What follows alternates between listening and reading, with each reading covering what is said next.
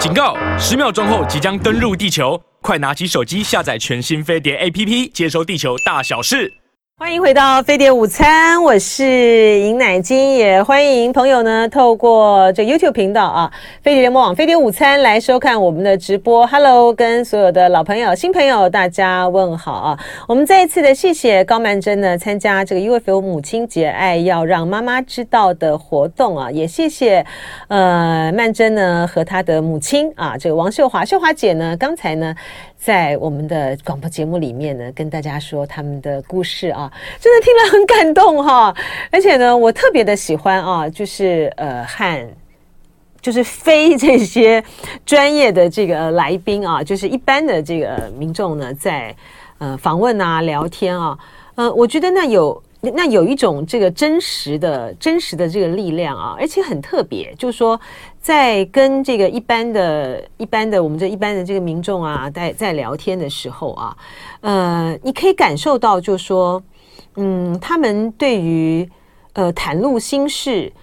他们今天要走上。这个播音要走进播音室啊，要透过电话、透过透过呃媒体来去透露他们的这个心情和故事的时候呢，其实是要有呃蛮大的勇气的啊。而这个勇气的背后呢，就像这个曼桢跟这个秀华，她背后呢，像透过这个母亲节，爱是一个很大的一个动力啊。嗯、呃，Larry King 呢，他的起步啊，他就是在一个餐厅啊，然后就是一个 open 的开放的。开放的一个呃，像播音室一样啊，然后呢，大家就随时啊，嗯，任何人上来啊，他就开始这个访啊。我觉得这是一个对于主持人来讲呢，这是一个很好的这个训练啊，也是一个呃很开心的啊，跟大家这个接触呢聊天的一个过程啊，就是非常的这个 enjoy 的这样过程啊。然后这个母亲节对于呃像像我啊，这个我母亲呢。过世了啊，呃，在母亲节的时刻呢，当然就会特别的这个想念这个妈妈啊。呃，我妈妈呢是一个非常热情的人啊，然后她菜做得好啊，呵呵，菜做得非常的好，然后呢对人呢也非常的这个热情啊。呃，我妈妈的歌也唱得好啊，然后讲话呢这个比我流利啊，我真的是什么都不如我妈哈，然后呢这个做菜就不用说了啊，我妈妈这个呃招呼人的这个本事啊，还有她这种不怯场啊，然后呃能够呢在在任在。那个任何的这个场合里面呢，关照到每一个人的这个情绪呢，很适合的带动啊，带动这个气氛呢，这些的功力呢，我都这个 不如不如我妈，不如我妈妈啊。呃，相信呢，我妈妈跟我爸爸呢，现在在天堂呢，已经重逢相遇了啊。呃，祝他们一切安好，而他们呢，也一定呢，就是非常的看顾我们啊，希望我们呢。一切都好啊！好，我们来谈这个呃新闻啊。我其一直在一直在刷这个、呃、刷这个新闻的这 app 的屏啊，看看有没有看看有没有那个呃侯友宜啊，今天在针对一些呃国政议题啊，在。发表一些这个新的谈话啊，到目前为止还没有啊，还没有看到啊，呃，还是停留在就是侯友谊昨天在新北市议会的时候呢，呃，他对于他就反对啊一国两制啊，反对台独的这样子的一个表态里面啊，我昨天讲过，我觉得侯友谊昨天的表现呢就还不错啊，在基本的原则和立场上面呢就站得很稳啊，但是就有一点来来讲啊，就是。有问他，呃，对于九二共识的看法，他就用这个中华民民国的这个概念啊，来去带过了哈，就并没有针对，呃，他到底他到底支不支持九二共识，九二共识的内涵，他是不是接受，他没有讲啊。但是我觉得，民进党的牵扯的这个逻辑呢，就是真的是有点远了啦啊，就是因为蔡英文呢，呃，他在习近平发表这个告台湾同胞书二十周年的时候啊。二零一九年的时候，呃，那个谈话，他说要探索一国的两制方案，然后蔡英文呢就把它，克，这真的是掐头结尾啊，浓缩就嫁接啊，恶意的这个嫁接呢，就说九二共识呢就是一国两制，这一招呢，在二零一九年的这个大选，二零一九年。的时候呢，这起了很大的这个作用啊，再加上那个时候的呃香港的反送中啊，整个的这个运动啊，使得呃蔡英文呢很成功的啊，在那个风潮之下呢，逆转了他之前的时候呢大大落后的这个身世，然后就主打这一张牌啊，嗯，抗中保台。呃，九日共识就是一国两制的这样子一连串的啊，呃，在这个有关于抗中的这个议题上的这个操作，把国民党呢打成是一个。打成是一个亲中党啊，打成是一个舔共党啊，把韩国瑜呢塑造成是一个对于呃中国大陆呢卑躬屈膝的这样子的一个呃候选人啊，呃，当然还有很多其他因素的相加，不过最重要的还是这张牌啊，让蔡英文呢在二零二零年的总统大选里面呢大获全胜啊，嗯，那现在呢，呃，民进党的呃议员、市议员还有这个立委呢，也是用也是透过这样子的。嫁接的模式啊，就是要给侯友谊制造这个陷阱，就是说九二共识就是一国两制，那你支不支持？那你那你支不支持九二共共识呢？他说他反对一国两制，结果他，但那你要把他这个整个再倒回去说哦，我九二民进党说九二共识就是一国两制，那侯友谊反对一国两制就是反对九二共识吗？我觉得这也是一个很恶意的一个扭曲啊。但关键在于是说侯友谊他要如何的这个回答，呃，他对于九二共识的理念想法，他到底是支持有条件的支持，还是像这个之前的时候，呃，联合报的记者。叫婉玲啊，是刘婉玲吧？啊，他写了一篇啊，他说呃，他们的幕僚呢，呃，就是幕僚的言言语啊，是侯友宜呢是支持九二共识的精神啊。那我觉得九二共识的精神这个是不够的哈。就侯友宜呢，他在未来这个大选的时候，他必然是要呃面对这个问题的啊。但是我觉得一个呃一个一个就是比较属于。一种比较清楚的，就是说你不要去陷入它的这个内涵的什么这个这个争议啊，而是呢，你要嗯清楚的呢，让民众这个知道和理解以及接受，就是说九二共识，它其实最重要的关键呢，它就是两岸这个交流的共识啊，它就是两岸呃对话的共识，两岸呢透过这个九二共识走上对话。选择对话而非对抗，哈，我觉得呃，九二共识呢，就像是两岸这个交流呃对话的敲门砖，哈，然后就像是呃一个密码一样，一个通关密语一样啊，你不接受呃九二共识。两岸呢，它就是终将走上这个呃对抗的这一条路啊，呃，就是民进党会嫁接这个九二共识，就是一国两制。国民党呢，也应该提出一个，就九二共识就是什么哈，就是交流共识，就是和平共识，就是。呃，对话共识哈，这样子的一个比较清楚的一个清楚的一个概念啊，而不要陷入到一个其实真的是很不容易讲得清楚的这什么九二共识的这个内内涵啊。呃，对，没错，这个于芳说呢，嗯，不怕哈，因为有马英九总统访中，这次会帮忙解套哈。那关键呢，就是又会陷入到另外一个呃辩证辩论，就在就在这里啊，就是说。嗯，马英九在大陆呢讲的也非常的清楚啊，就是依照这个中华民国的这个宪法，我们的这个领土是涵盖这个中国大陆的啊。那这个呃，这个他当然也有讲一句啊，就中华民人民共和国的宪法呢，它也它也是包含这个台湾啊。然后呃，九二共识呢，就是我说我的这个中华民国，你说你的中华人民共和国嘛啊。那所以那。你要不要去接受啊？你要不要去接受这样子的一个概念啊？就是一个宪法的宪法的这样子的一个概念啊。呃，现在的侯友谊呢，就是谈的就是原则哈，没有深入到这个内涵的这个辩论了啊。嗯，这个叶小言是说，呃，九二共识利于台湾维持现况，不利于两岸统一大业，所以没有九二共识对大陆不是坏事了啊。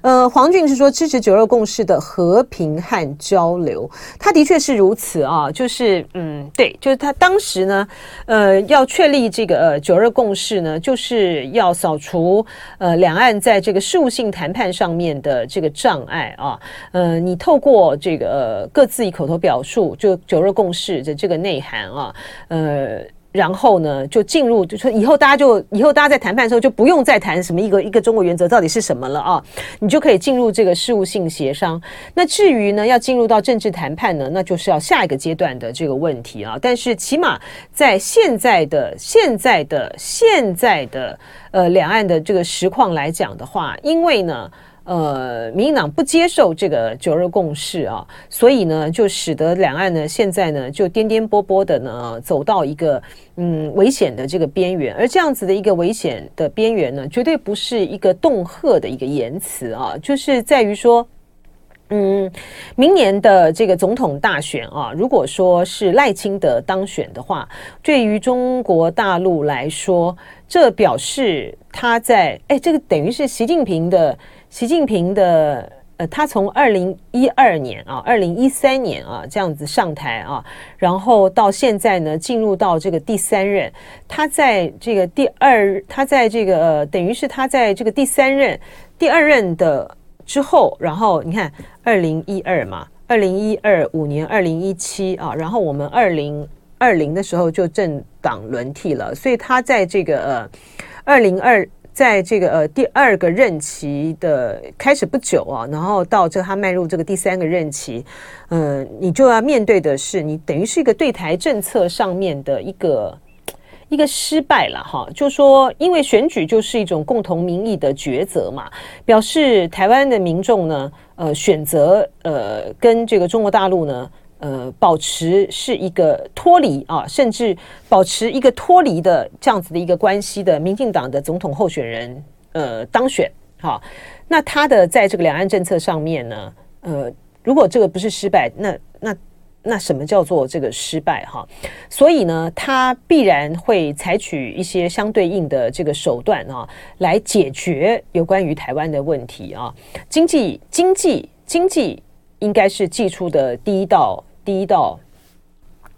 第一道的这个障碍啊，所以为什么他们现在呃大陆启动了贸易壁垒调查，而把那个时间点调查的时间点的这个结束呢，是摆在我们的选举投票日，明年一月十三号的前一天啊？它这个它这个里面带有的带有的这种呃意味哈，呃就很浓厚了啦哈，所以这就是要看这个民众的这个抉择了啊。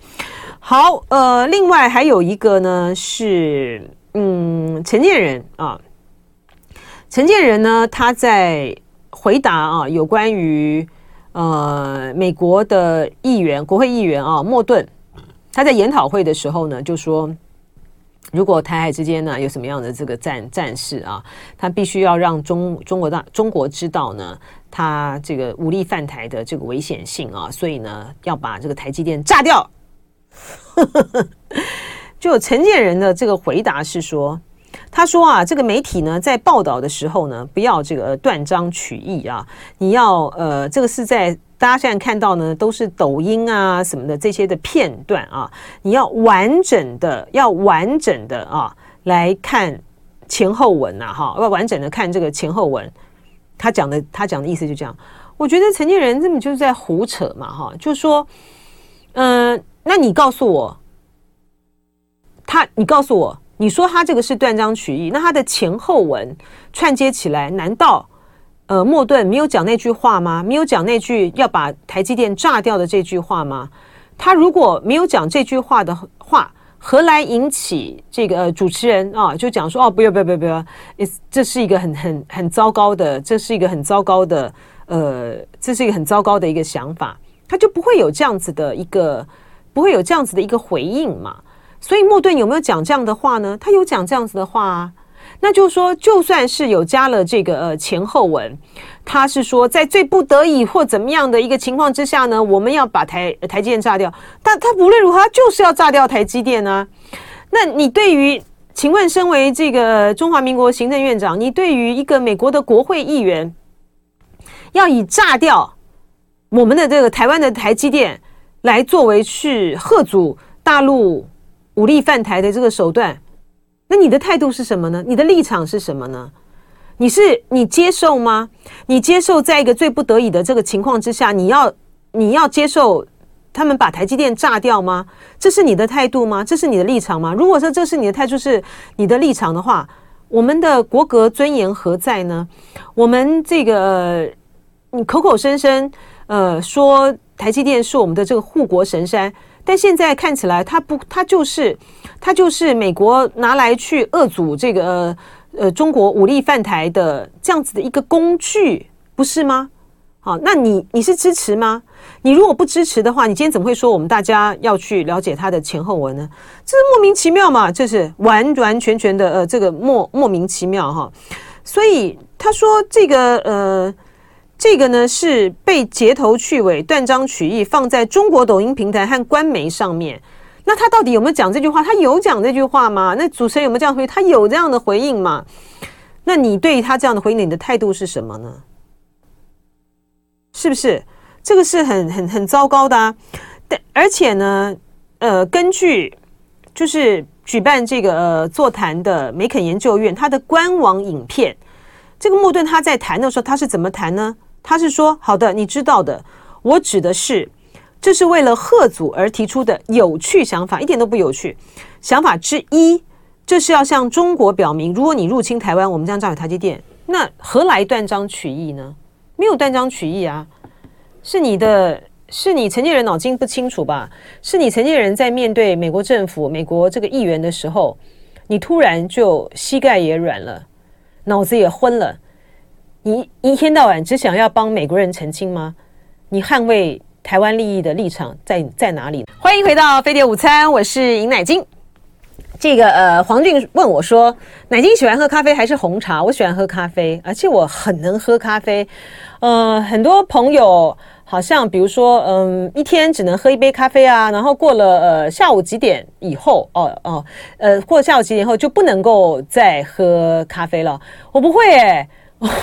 到晚上什么的都可以喝，都能够这个喝咖啡哈。嗯，好，不要讲的，不要不要嘴这么硬啊，搞不好这个过两年就就就没有办法了哈。就是到到就都还蛮好的，而且呢，我呢呃睡眠的品质不好，就睡得不好，很很浅眠哈。嗯，但是呢，有的时候呢，这个喝咖啡这样热热的时候呢，会。会有就是觉得啊很舒服，哈哈，然后会有这种睡意感啊哦，Hello Hello，这个呃，对我刚才在问这个凌波微步，就说他在哪儿？他在浙江啊。好，呃，我们很快的啊，再来讲一些呃最新的新闻的这个进展啊。呃，大陆的外长这个秦刚呢，明天要到欧洲。几个国家进行访问啊，在他要访问之前的时候啊，呃，传出来一个消息，就是说欧盟呢正在考虑啊，要针对呃大陆的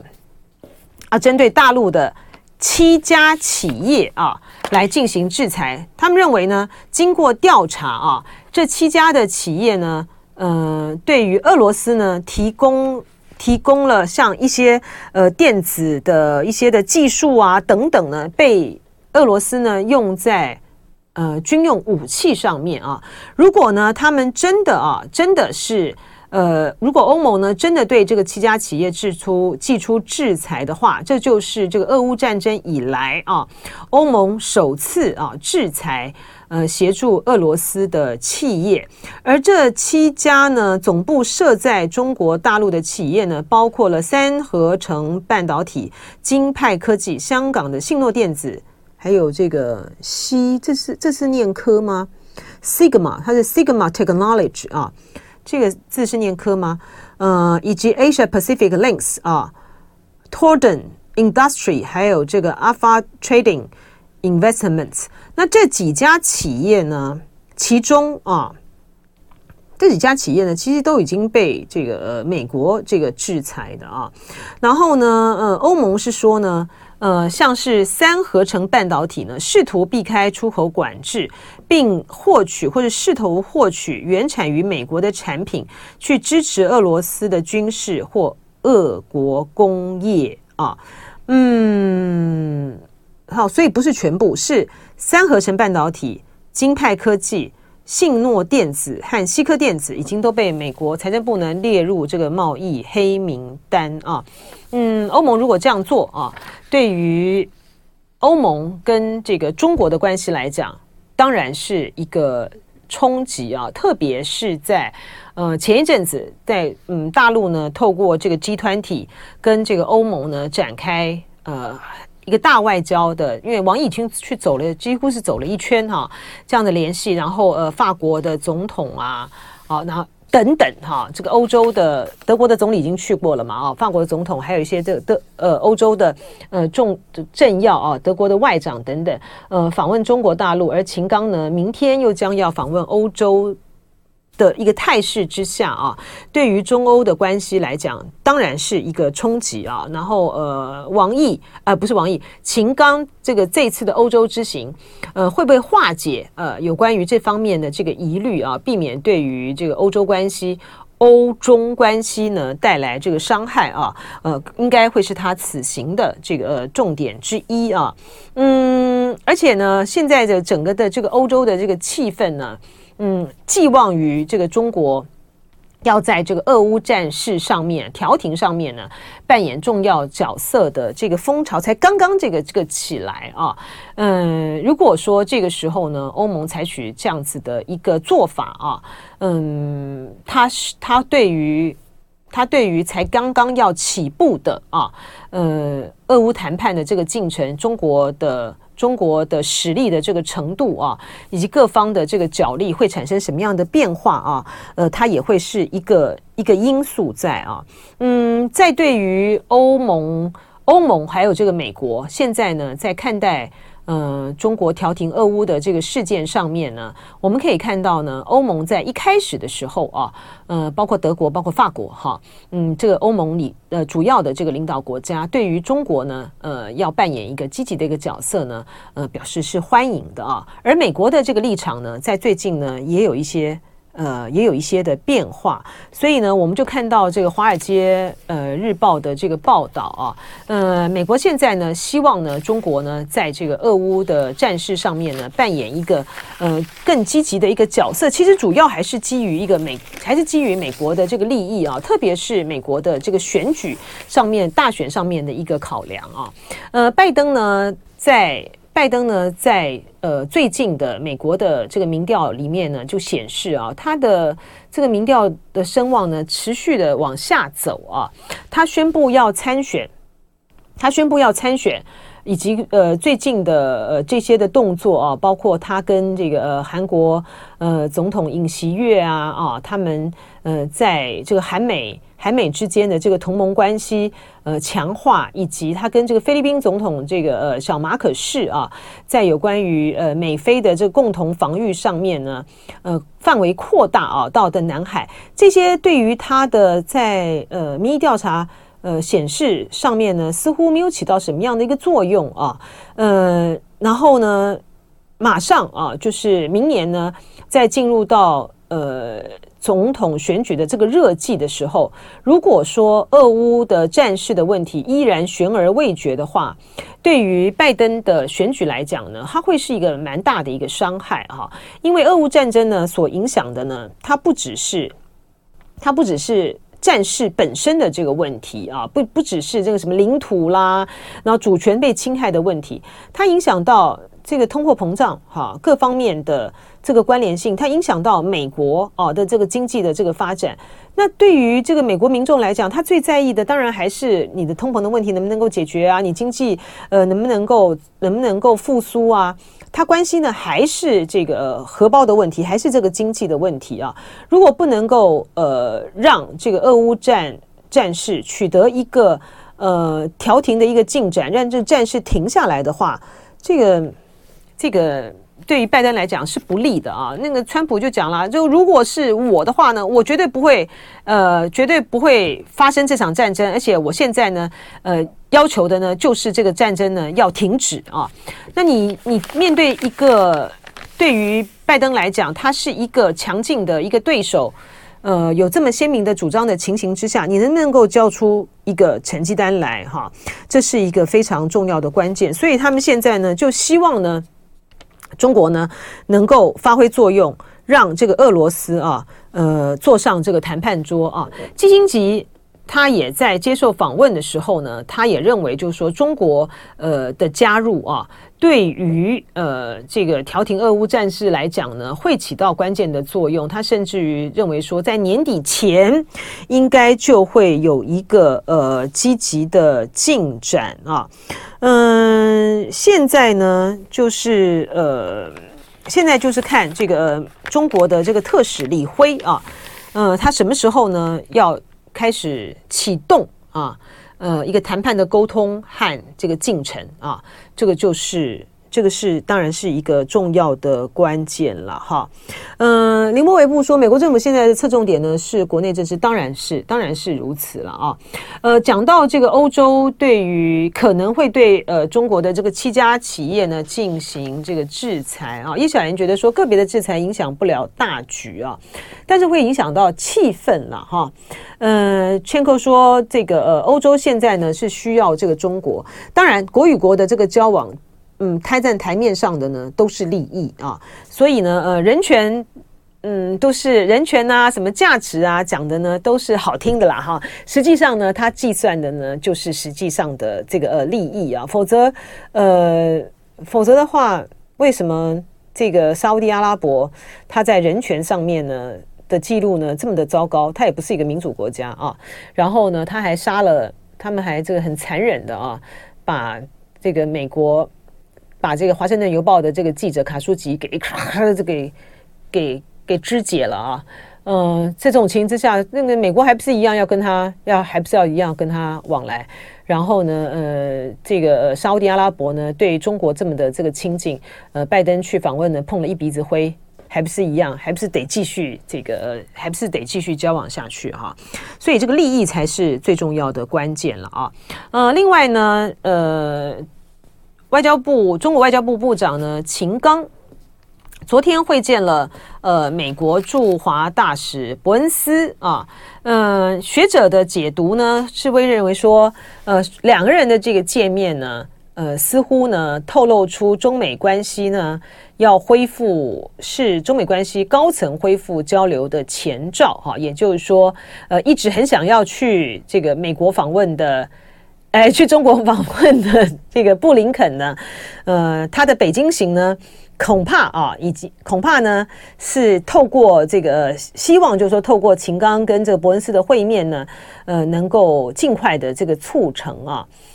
但是我觉得这这里面还是要看，还是要看这个呃，美国政府他接下来的举动是什么了哈。第一个，在有关于呃中国。呃，要去调停啊，要去调停俄乌战争的立场上面，美国现在的态度呢，呃，虽然表示这个欢迎，但是并不积极哈。呃，所以美国的这个态度呢，呃，如果啊，在这件事情上面呢，美国调整它的这个态度，并且调整它的这个策略呢，这也会影响到这个中美关系呃未来的这个进展。这是第一个，第二个啊，呃。美国总统拜登啊，根据这个美国的媒体透露啊，是 Bloomberg 透露吗？还是什么？还是哪一家的这个披露？哈，就是拜登呢，可可能呢会在呃到 G7 啊，到日本去参加这个 G G7 的这个前前后啊，会签署一项限制美国呃。对于某些啊中国高科技领域投资的一个最新的一个限制的一个行政命令啊，如果这个行政命令呢签下去的话呢，这个对于呃中美之间，起码在这个经贸层面上面的脱钩哈，这个态势是不是越来越强啊？中国会不会把呃这些呢都算在啊？呃，美国对于中国的采取的这种对抗和这个压制的这个态势啊，这已经是势不可挡了哈。然后高层的这个会晤呢，也没有办法解决这些根本性的这个问题。那当然真的是相见不如怀念了，可甚至于连怀念都不必怀念了啊。会不会这样子的这个思考哈？呃，这就是取决于北京这个中南海的这个判断啊。呃，这个高科技呃限制啊，这个呃美就对于高科中国的这些高科技的这个投资啊，这个已经呃传了很久了啊。然后呢，它什么时候会成真？而它对于这些。呃，高科技所谓的这个、中国高科技投资的领域呢，应该还是会限定在这个呃，会涵盖有关于半导体啊、人工智能啊，还有这个量子计算啊。生物科技呢，恐怕不会涵盖在这个里面啊。他们认为这个半导美国啊，认为半导体啊、人工智能和量子计算都有可能呢被运用在这个军用的这个科技上，所以他要限制这个美国企业啊。呃，不只是美国企业，会不会扩大到像比如说风险投资啦，啊，私募股权呐、呃，这些的企业对于这些的投，对于这一类啊，半导体、人工智能和量子计算的呃投资的这个限制啊，这个就会影响到这个中美两国这个经济往来上面的呃程度啊，呃，甚至于呢加剧它的这个脱钩啊，呃，像这个呃。私募股权啊，或者是说，呃，风险